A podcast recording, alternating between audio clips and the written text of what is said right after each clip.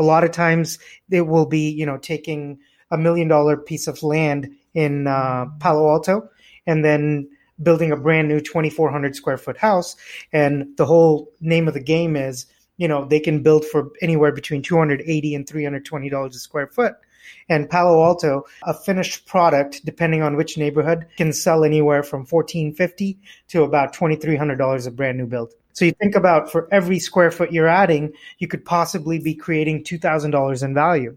This is the Everything Real Estate Investing Show with Sean Pan, where we interview local real estate investors and professionals to go over tips, tricks, and investing strategies to help you learn about the business and to enable you to achieve your financial goals. And now, welcome to the show. Hey everyone, and welcome to another episode of the Everything Real Estate Investing Show with Sean Pan. Today we have Prashant Vanka and Danny Burgess, the founders of the Door Advisors team based in Cupertino. In the past year, they've helped homeowners buy and sell over $75 million worth of real estate. And in this episode, they'll give us tips on what we can do to dominate the Bay Area real estate market.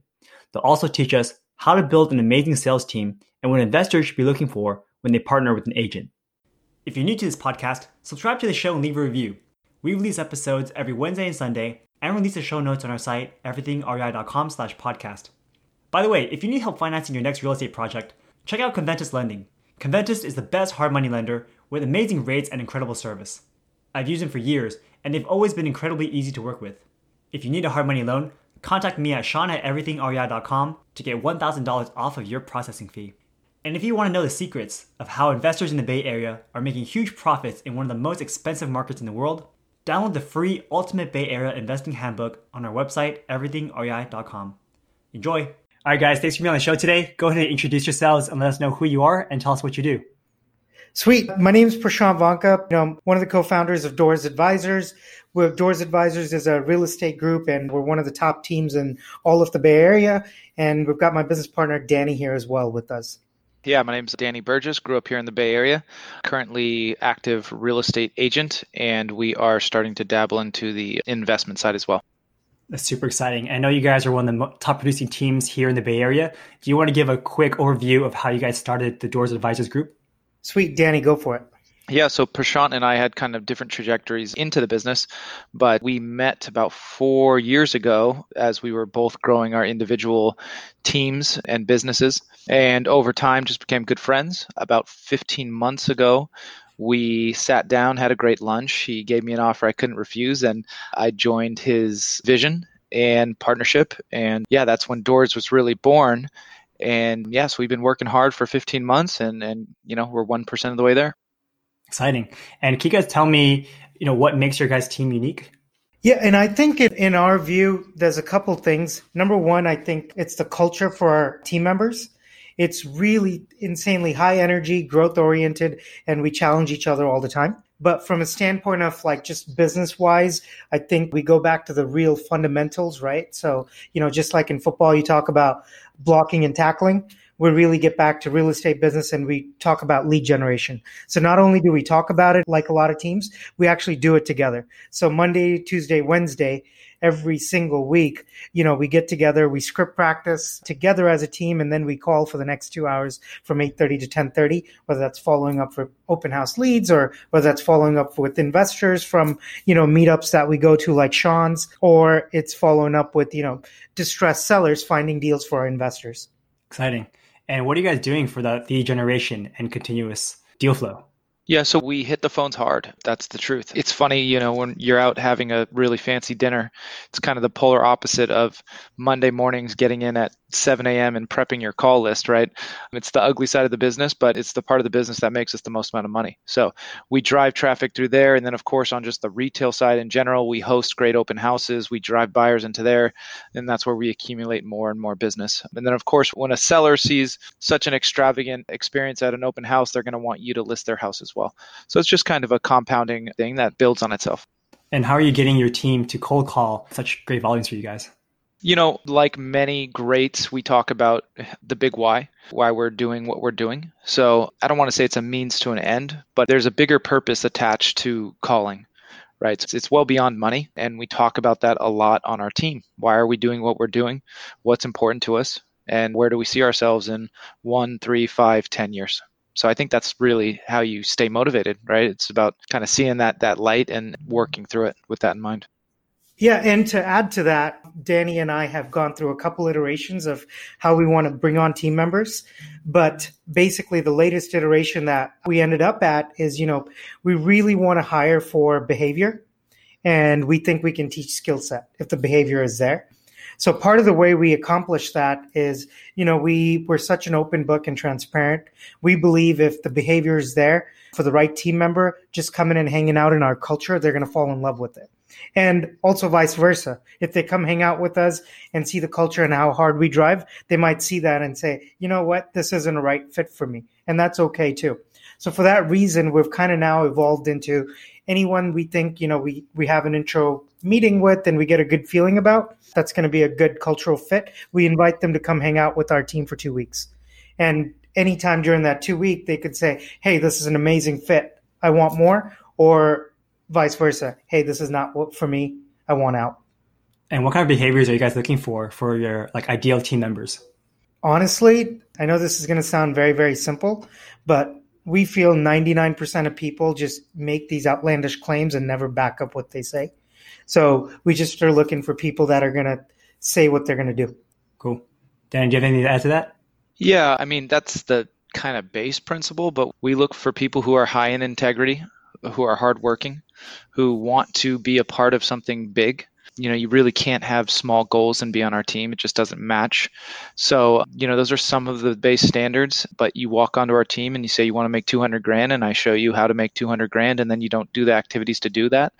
That's where there's a rub. So, as long as you do what you say, you know, and mean what you say, then you're probably a good fit. Mm-hmm to that story, we had one of our rookie agents was making about forty six thousand dollars sixth year into his career, and never done sales before said, Hey, I want to come go be a real estate agent on the Doors Advisors team. And in the first year, they sold 14 houses and made $140,000 net to them. Wow, that's exciting. Yeah. So, you know, if you come hungry mindset and work really hard, sky's the limit, like Danny had mentioned. What does working hard look like? Is that just being able to pound the phones and not quit? Or, you know, what are they doing uh, besides cold calling? Yeah, it's you know cold calling, lead generation via open houses, you know, showing up to meetups, and then during their time off, learning their craft. Because ultimately, you know, they're joining a new craft, and you got to be learning at it. Yeah. Yeah, and I would add, you know, not wasting time. So doing the right activities is really important to us. I'm totally cool with you learning and growing in that direction, but wasting your time on building flyers or having low level conversations, those are things we try to correct and coach people through. And if you're a brand new agent on your team, how long do you think it takes before they actually see some traction from their cold calling efforts? So in a standard market around the Bay Area, I mean around the country, sorry, you're probably going to see a return in like 60 to 90 days. I think our market's a little bit further out, so maybe 90 to 180 days. I mean, of course, if you get lucky and you put in more hours, you may get lucky and sit in an open house. If your agents have joined our team, sat in open house, wrote an offer that weekend, and boom, they have their first deal, right? But from calling specifically, you know, this isn't a pick up the phone, you're going to answer and let me into your home on the first conversation. It's highly unlikely. So it takes takes some time to build that relationship, build that rapport, and then maybe on the sixth or seventh call, they, you know, you, you get to set that appointment. So. Okay, cool. And when it comes down to cold calling as a new agent, what are some common tips that you like to give to your new agents? You know, as a new agent, the number one thing is time on task over time. So just getting in there and getting beat up really kind of you can't replace that. So going through the process and allowing yourself to receive those no's and getting used to it. You know, it's funny when you hear a new agent, they're like, wow, I just can't get anyone to talk to me. And it's been 20 minutes and they've been on the phone, right? But that's normal, right? It's normal that 95% of the people are probably going to want to hang up. And it's just a next type of a thing, right? Next up, and you come with the same energy and same passion. And you got to be consistent. You got to practice the craft, right? Don't practice on the people that are going to be giving you all the money. Practice on your colleagues and your um, teammates, right? So practice and stay consistent. Hmm. And how are you coming up with your scripts to give to your agents? Well, it depends on the source, and we have a lot of really good scripts, and that's how we come up with them. Okay. Is it from like you know a website you found, and you're just kind of like altering them based on your own scenarios? Yeah, we're actually coached by one of the best uh, real estate coaches in the country, and that's Tom Ferry. So we have a lot of different scripts that we take from there. Cool. I know that when I went over to your office a couple of months ago, we were cold calling off of a list like expires or something like that. And you had all your other agents cold calling the same list. Does it ever conflict since calling the same pool of people? No, because we get a hold of less than 3% of people at a time. Okay. So basically, you're just having them call like as much as possible because for the most part, they don't pick up anyway. That's part of it. And then the other side of it is, you know, we're really only asking our team members to call for about six hours a week. When you think about, you know, people are working 40 to 60 hours in the Bay Area, if you call something a full time job, six out of those, you know, up 60 hours is less than 10%. So it's really not that much. And to be honest, you know, we talked about also doing open houses and meetups. You want to get belly to belly. This is a contact sport. So following up with people you've met belly to belly and built up a relationship with is a lot more successful than anything else. So when you run out of that, then we can go ahead and start cold calling, you know, people that have displayed an interest to put the house on the market before. Mm-hmm. That makes a lot of sense. And I was wondering about that too, because I figure when you do stuff like cold calling or your door knocking, these are all like cold interactions. Like you don't know this person and they may or may not give you business because they don't know who you are. They haven't had the time to know, like, and trust you. And I figure like, you know, you look at the top, top agents, they, I don't know if they are, but I don't think they're really cold calling. They're usually using their old book of business to get referrals over and over again. Do you have any opinions on that? Yeah, I mean, the truth is we get a ton of referrals, right? Most, I'd say 60% of our business from 2019 came from referrals. Would you say that's correct, P? Yeah, I think in 60%. And then I would add to that open houses and Sphere was like 85% of our business. So the truth is, we get a ton of business that way as well. We're just not complacent. We want to grow. You really can't scale and grow your business if you're only relying on Sphere and past clients because then you're just going to do 30 deals for the rest of your life. And for many people, and definitely for most people in our market, 30 deals in our market is a ton of deals, right? But for us, that's just a drop in the bucket of where we think we can go. And if you want to grow, you have to continue to lead generate, right? You have to continue to build that baseline of deals and baseline of generating those referrals back. So it kind of looks like a hockey stick if you take our method. Yeah, and to add to Danny's point, one of the things is, you know, my family moved here when I was 12. So it's not like I, you know, my parents had a lot of people that they knew locally. And all of my friends, you know, in through my 20s, they just couldn't afford to buy or sell. And they didn't own anything and they couldn't afford to buy. So, you know, Danny and I both had to build up our book of businesses by going outbound and building our book of business. So because we adopted that mindset already and it's proven well, why give that up now? Because as Danny had stated, we can build that hockey stick growth. Yeah, that makes a lot of sense.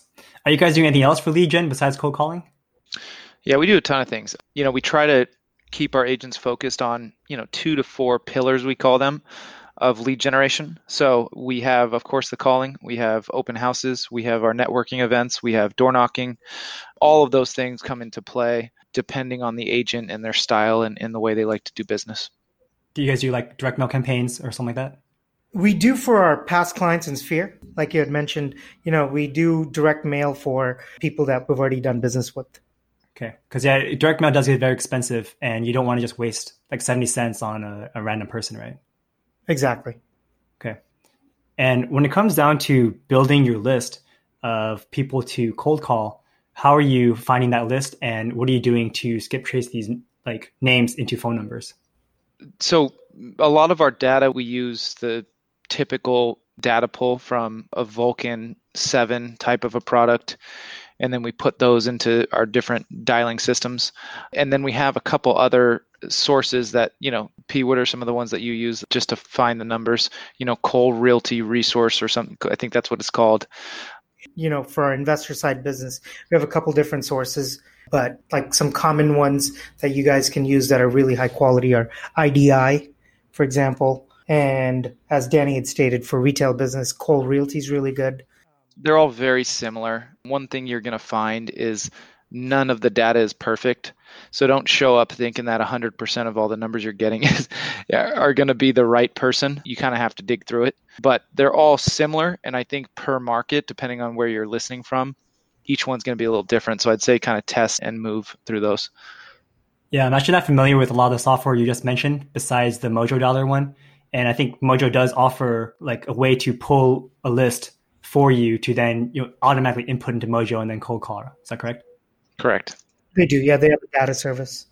So what's next for you guys? I heard you're going into the development business yourselves. Yeah, we're really excited about this. You know, one of the skill sets that we've picked up over the years, and Danny's kind of been in this world his whole life. His father's been an architect contractor for 31 years, and he grew up on property sites and development sites.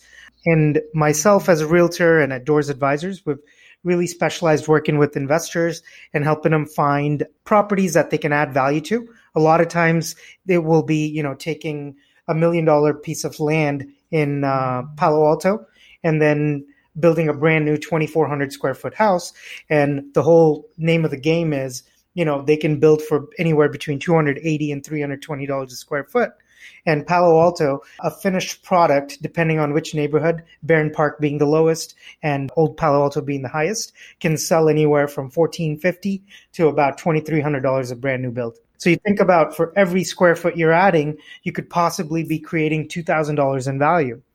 And so that's kind of the world we were introduced to. And after learning how to find more and more properties, we've been getting into doing a few of these ourselves and obviously using awesome um, lenders like you. Yeah, perfect. And you want to tell me about what do you plan on doing to source deals like this? Yeah, and it started really simply as, you know, we went back and looked up who these builders were and literally reach out to them and say, hey, you know, we're a really hardworking real estate team.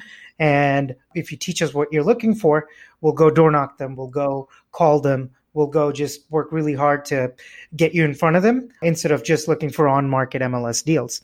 And basically, we've compounded those last four years of learning and just started pursuing more and more where almost every investor, builder, developer are looking for about 80% of the time the same type of product.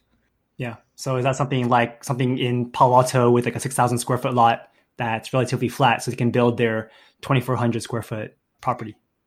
Yeah, well, I would say we go all the way from San Mateo County, Santa Clara County, and a few cities, and even Alameda County. But generally speaking, we would probably say if we can look, for 5,000 plus square foot lot and the ARV or basically a brand new build is selling for over $1,000 a square foot, then it probably makes sense.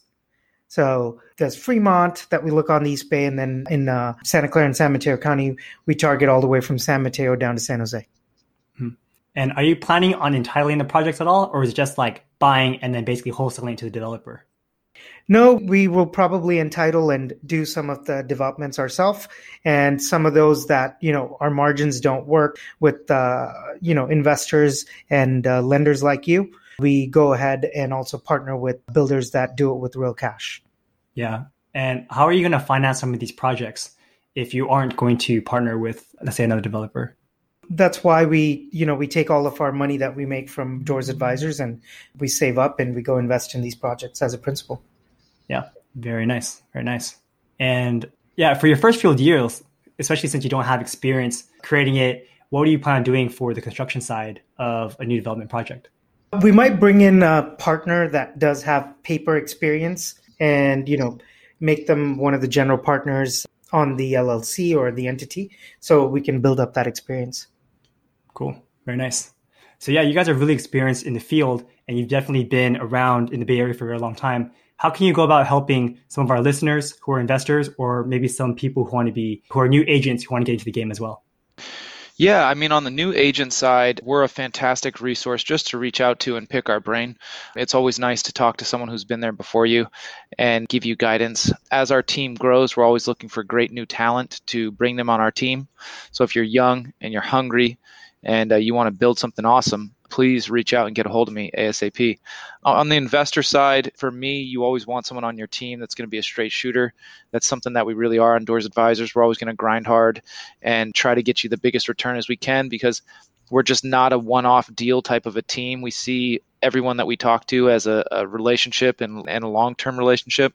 And so if you're an investor and you want a really hardworking team, reach out to us as well. We'll go find you the deal and we'll make you some money. Yeah, I couldn't agree more. On the investor side, I can't tell you how many agents bring up deals and they go, listen, this property is off market and you can buy for 950 and then you know an investor's lens asks hey how much is the rehab? What would it sell for? Yeah you know rehab might be uh, 70000 and you could sell for 1.1 when you put that math together it's 950 plus 70 so you're already at a million 20 and you're going to sell for 1.1 and then there's agency fees and closing costs of about 65000 the only person that made money in that is a realtor. So I've talked to a lot of investors, even at your meetup, Sean, and a lot of uh, realtors bring the wrong deals. So one, we know how to underwrite. We look at it through an investor's lens and we'll go through all of that. So I think that's really awesome for us to work with. And I'll also share a quick story. There was an investor that did three deals on his own with other realtors before he started working with us exclusively. And between those three deals, it took him about a year and a half and after all that, he lost money on one, made money on two of them, and he barely made about 150,000 with over three and a half million in exposure. And he started working with uh, Danny and I, and in the last seven months, he's done seven projects, and he's going to net over two million dollars. Holy cow! Yeah, you should introduce me to this guy afterwards too. Yeah, and, and I think even another story, and this is more on the kind of more negative side. You know, I've met a ton of investors in Silicon Valley that have tried to bring me in and list their deals for them, and they have no spread. And so what happens when you don't do the math up front, you know, like my dad always taught me, it's all about the buy, right? When you don't have that spread and that protection on the backside, you have to reach for the stars. And I've had to turn down honestly amazing opportunities to list beautiful properties because the sellers were so deep that they were so unrealistic with pricing. And I always tell them, hey, send me your deals so we can underwrite them for you and at least show you a conservative route. And then we can show you the more aggressive route as well. But it's so important to have someone that has no emotional attachment kind of on your side, looking at these deals, underwriting them, and making sure you don't, you know, step in shit. Yeah, absolutely. Especially if they are super desperate for their spread or getting their money back, then not only are they going to be unrealistic with the price, but they're also going to undercut you as the agent, try to get, you know, like you know, 1% back or something like that, right? Hey, I have a very recent great story about that. And I'm sure if this is podcast gets out to the investment world, he'll probably be listening to this, cracking a little smile. But yeah, I had to turn down a pretty big deal for that reason exactly. Yep. Mm-hmm. Yeah, and we work so hard about adding value to the chain that you know we're a full service agency and we charge full commissions but our investors are so glad to do that too. Because again as danny had stated we underwrite the whole deal. We do all that due diligence for them. Our arvs are very conservative and then we show them that we're making money actually on the purchase. So at the end of the day then when we ask for you know a lot of times we'll even invest alongside with them so we can ride the profit share with them. So everyone's goals are aligned and you want to talk about what makes a good agent? Like what makes one agent be able to sell a house for a lot more than let's say another agent who can get the house sold? Yeah, great question. For me, it's being realistic with the sellers and being straightforward with the sellers. You know, every single seller, especially if they've lived there for a long time, they think, you know, their house is a lot better than it actually is. And so a lot of realtors being afraid of losing the deal, they'll tell the sellers what they want to hear instead of what they need to hear. And so, you know, maybe you go into a listing and the seller says, "I think I can sell it for, you know, 1.2 million."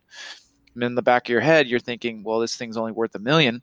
I'm going to tell them that and I may not even take the listing if they're not realistic with price. And then I'm also going to tell them what they need to do to get the best ROI on their sale. I lay all the cards on the table, be as truthful, as honest and open with them about the market and your knowledge. And you know, you can't be afraid of losing the deal and jeopardize their asset.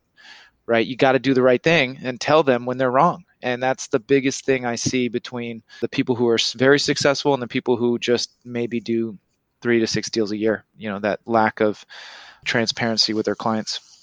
Mm-hmm. Yeah, it's interesting you asked that. We were just looking this up. There's close to 24,000 agents that are licensed in Alameda, San Francisco, San Mateo, and Santa Clara County. Would you say more selling more than one house a month, if you call yourself professional, is probably a good barometer? I mean, that's pretty good, especially in the Bay Area. As an agent, if you can sell one house a month, that's like 300k. You know, like that's pretty good.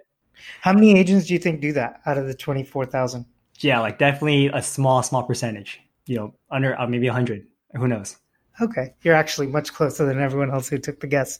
It's about 210. Okay. Yeah. So it's just, I think, bottom line is like you said, most people do it for the money. They know grandma, grandma's neighbor, sell a couple houses, and they just go about and do it. So they just don't take it seriously as their craft. They're not professional about they're not professional about learning the craft. They're not disciplined about, you know, lead generating all the time. And, you know, they make a hundred grand and they're chilling until next year when they need another check. Yeah. What, what's your guys like metric? Do you guys count more of the number of transactions you do or do you count more of the gross volume of sales that you do? the truth is we're a unit based team. We track units. That's all that matters. We know our goals are based around the units. We know our price point. You can't have a consistent real estate business when you're just tracking volume. It's just not the way to go about business. Mm-hmm. So number of listings or number of sales, I guess, on each side. Yeah, correct. A unit is one side. Cool. So if you double end, you guys count that as two. Correct. Nice. And how many did you guys do last year? We did uh, 63 units for 74 million. Is that correct, P? I think 76. 76 million. We missed our target by a, a, long shot. We really fell short on our goal. And I think it was just because it was our first year together. So we were just kind of banging through the systems and trying to find the right people. And I mean, we're still in that mode today. Uh, that's the reality. You know, when we get off this call, we're going to go probably put out 10 fires, but that's part of the growth cycle. Exciting. And remind me again, what are you guys going to do to increase that number and hit your goals for 2020? It's always about the people. We got to find more people, more great people to surround ourselves with and grow with. Um, you know, Prashant and I one day don't want to be the lion's share closers on our team, right? We would like to be working our way outside of this retail sales side and hand it off to other young, hungry, great, talented people. Nice. Yeah, one of the things that we always talk about is, you know, we want to keep growing the vision large enough that everyone in our world can fulfill their vision. So part of that is for us to go build a hundred million dollar development company.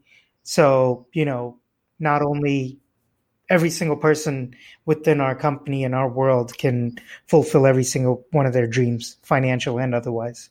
Nice. I remember uh, I was visiting one of my properties I sold last year, and across the street was a brand new development from uh, an investor friend that I know. And I was very surprised to see your face as the selling agent and you actually sold it at a really good price, which is really surprising to me because I thought that neighborhood was dead and I thought that no one was going to buy new construction projects at that price. Do you want to tell me the story of how you got that listing and how you're able to sell it, even though it seemed like that property couldn't be sold?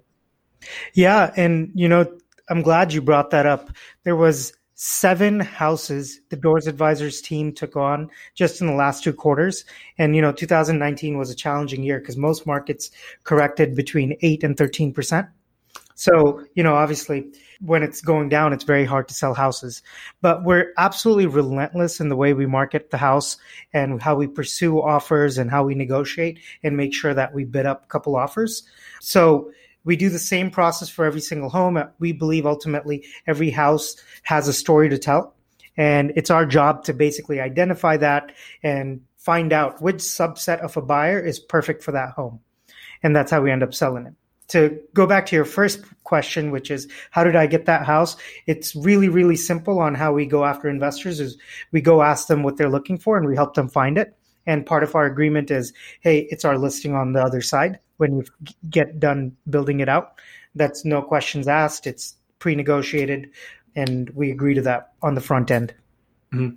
And how did you go about finding that buyer for that property? Like I said, it was a really tough market last year, and that I know that house was going through some pain. But yeah, I was so surprised. I was like, wow, you were able to find a buyer for that project because I have a friend who has a similar property also in Santa Clara, brand new construction, and he wasn't able to sell his that's not the only project we took on that was difficult in, in a difficult sales market. It truly is one of. Tell them about the Mount Carmel one. Yeah, I mean, there's just numerous stories that we can go on and tell about. But what we can say is there's one thing agents really don't do, and it annoys me, is they don't actively follow up with interested parties on those listings. So you know, if you don't sell the house in the first two weeks, most agents are like, hey, we're in the Bay Area, put the sign in the yard, sell the thing in two weeks, and we can walk away and collect our check and go to Maui. The truth is, some houses don't sell in two weeks right? So, what are you going to do to continue to keep momentum up and keep some sort of urgency on the sale? And the best way to do that is track who comes through the house and then reach out to them every single week and say, hey, where are your buyers at? My sellers are getting anxious. Let's get an offer together, you know, and start pushing those buyers down the pipeline until one of them breaks. I mean, I had a, an amazing home in Mount Carmel that should not have sold for the price it sold for. And it was all about keeping up with this one party that I knew was close. And I just called them every single week. Every Monday, I would call this lady and say, where your buyers at? Let's put something together. Where are your buyers? At?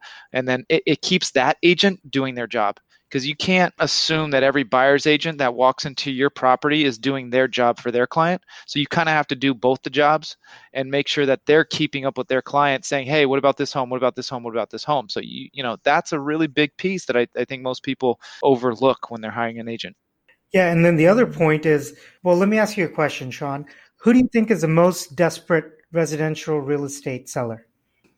a flipper who has a hard money loan on their project. Okay, yep. How about a larger scale person who has a little bit of experience? Sure. I mean, if they have investors backed behind them and they're expecting their payout, right? Perfect. Yeah. So, like a new home construction, like Pulte KB Homes, right? Because they've got proven track record, but their business model is the same. They're a flipper that's just doing a larger scale. Mm-hmm. Right. So, and they typically do phase one, phase two, phase three, and they have to sell out phase two to even get funding on phase two and phase three. So, what do they do? They do every single day open house, nine to six, and they have an awesome showroom. So part of that is, you know, we take principles from it, right? So that's why we have mega open houses. They're giant parties. We have food, we have wine.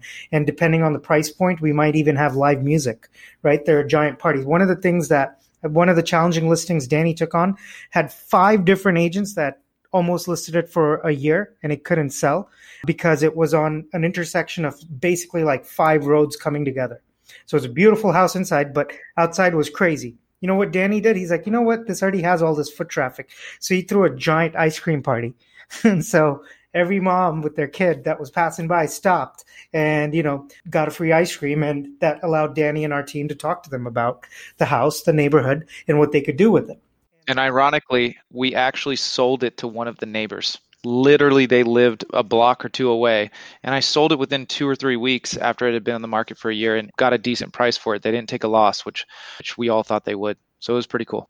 That's crazy. So the neighbors wanted a second house or something like that no, it was just these neighbors who had been coming by for quite some time, and I just had roped them back in and kind of battled through some of their objections that they had on valuation, and they ended up taking a shot at it and they got it.